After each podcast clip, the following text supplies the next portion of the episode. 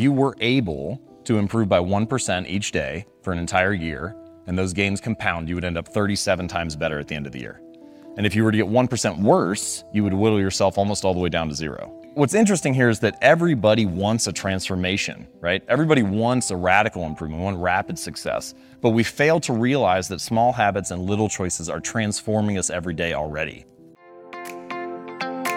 Welcome to Philosopher Insights, the podcast that delivers wisdom in minutes a day that you can put into practice daily and strive to master over a lifetime. The podcast committed to sharing ideas that encourage you to bridge the gap between who you are today and the person you aspire to be in the future.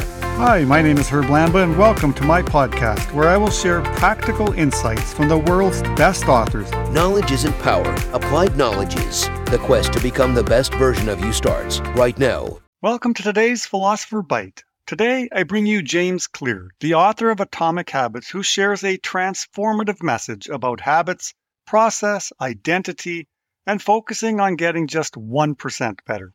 Not 50%, not 20%, not even 10%, just one measly percent better every day. Who can do that? Anyone can do it. It's stupid simple. I just love the simplicity of focusing on getting 1% better and I want to share something incredible about the impact of getting 1% better over a period of time. If you run this through a calculator, you'll discover the magic. After one year, you will be 37 times better, which is incredible considering you started at just 1%. But it's in the second year that the magic begins the magic of the compound effect. After year two, you're not 74 times better or 37 times 2 you're actually 1400 times better. Now you compound that over five years, and you're just over 76 million times better. Once you hit the 10 year mark, the number's so big, I don't even know how I could express it to you on this podcast. In his amazing book, Atomic Habits, James says, quote, Too often we convince ourselves that massive success requires massive action. Whether it is losing weight, building a business, writing a book, or achieving any other goal, we put pressure on ourselves to make some earth shattering improvement that everyone will talk about. Meanwhile, improving by 1% isn't particularly notable. Sometimes it isn't even noticeable, but it can be far more meaningful, especially in the long run. Habits are the compound interest of self improvement. End quote. I will feature Atomic Habits on this podcast very soon. But for now, I wanted to let James Clear share his wisdom with you today. Here is James Clear. One way to think about it is just kind of basic math. Like if you just look at the numbers, if you were able to improve by 1% each day for an entire year, and those gains compound, you would end up 37 times better at the end of the year. And if you were to get 1% worse, you would whittle yourself almost all the way down to zero what's interesting here is that everybody wants a transformation, right? Everybody wants a radical improvement, want rapid success. But we fail to realize that small habits and little choices are transforming us every day already.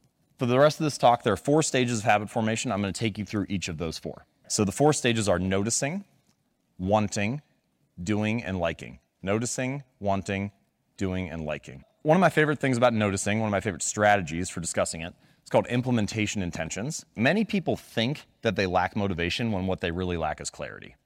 They think that they need to get more motivated, that they need willpower in order to execute on a habit. If I just felt like writing, if I just felt like meditating, if I felt like working out, then I would do it. But in fact, they don't have a plan for it. And so they wake up each day thinking, I wonder if I'll feel motivated to write today. I wonder if I'll feel motivated to work out today.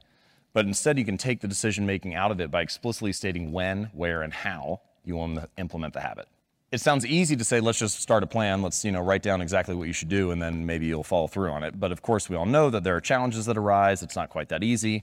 So here's a little strategy that i like to use to make sure you can come up with a better plan of action and it's called a failure pre-mortem. So the way that it works is you think about the habit the project the goal whatever the most important thing is that you want to work on and then i want you to imagine fast forward six months from now and you failed and then tell the story of why you failed. What happened? What challenges did you encounter? What was it that took you off course? Once you have all that stuff laid out on the table in front of you, you can start to make better choices about how to develop a plan. You can start to have if then plans. So not only do I want to exercise for 20 minutes on Monday at 5 p.m.? But also, if I do not exercise because I have to take my kid to practice or whatever, then Tuesday morning at 7 a.m. I will go in, right? You can have ways to adjust for these challenges. Stage two, wanting.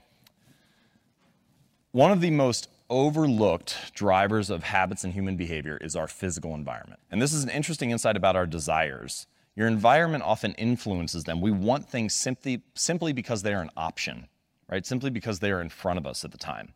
Thankfully, you don't have to be the victim of your environment, you can also be the architect of it. You can decide to design something to make your good behaviors easier and your bad behaviors harder. So, when it comes to habits, you want to practice your guitar more frequently, put it right in the middle of your living room so you run across all the time. If you want to read more, when you make your bed in the morning, take the book you want to read, put it on top of the pillow. When you come back that night, pick it up, read a few pages, go to sleep. Many of our desires are simply shaped because we have an environment that shapes us in that way. So, the moral of the story is I've never seen someone stick to positive habits in a consistent fashion in a negative environment. Maybe you can overpower it once or twice. Maybe you can have the willpower to do the right thing on one day. But if you're constantly fighting against those forces, it's going to be very hard to follow through. Stage three, doing. The important insight here, especially for habits, is that in the beginning, the most important thing is just to shut up and put your reps in. Just make sure that you hone the skill, right? And you can start to think of it, the way that I like to think of it is that any outcome that you wish to achieve is just a point along the spectrum of repetitions.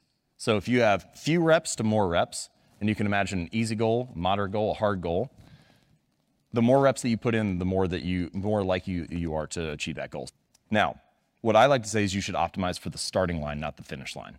Right? So often when we think about habits, goals, routines, achievements, it's all about the milestone. We think about how much weight we want to lose, how much money we want to earn, how many subscribers we want to have. It's all fixed on the finish line. But instead, if you can optimize for the starting line and make it as easy as possible to get started and get your reps in, often the outcomes just come as a natural result. Okay, stage four, liking. The only reason that we repeat behaviors is because we enjoy them, because we like the reward. If we don't enjoy the experience along the way, we're unlikely to stick with it. And that means that you need to figure out ways to bring a reward into the present moment because good habits have a problem. And that problem is that for good habits, the immediate consequence is there. There's a cost that happens in the moment, but the reward is often delayed. So you need to figure out how to bring the reward into the present moment to stick to a good habit. And someone else who's going to be speaking here, Seth Godin, had a very nice little quote about this where he said the best way to change long term behavior is with short term feedback. And one way to think about that is that long term behaviors, sticking with writing for years on end or going to the gym and so on, they, they have those delayed consequences. So you need a way to enjoy it in the moment. So here's what I think you should do get a wall calendar where you can see every day of the year mapped out on it. And then any day that you do your task of writing jokes for 15 minutes, I want you to just put an X on that day. And you'll have a couple false starts here and there, but at some point you're going to get a little bit of a chain going, right? You get four, five, six, seven, eight days in a row. And at that point, your only goal becomes to don't break the chain.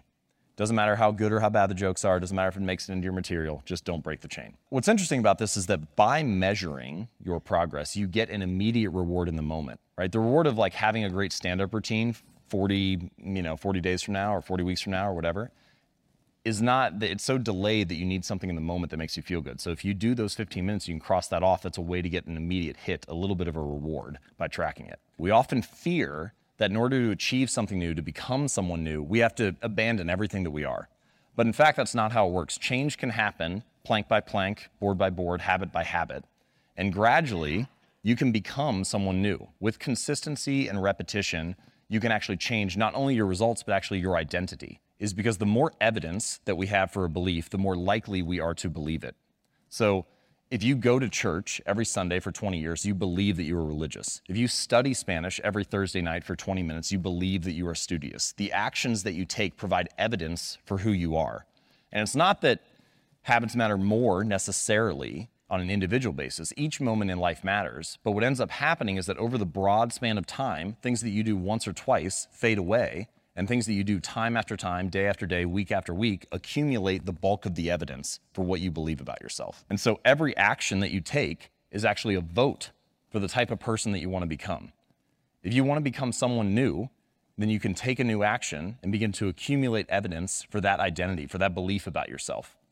And that the more votes that you cast, the more likely you are to win the election. You don't need to be unanimous. You don't have to be perfect all the time. You just need to have the body of work. So true change is actually not behavior change, it's not results change, it's not process change, it's identity change.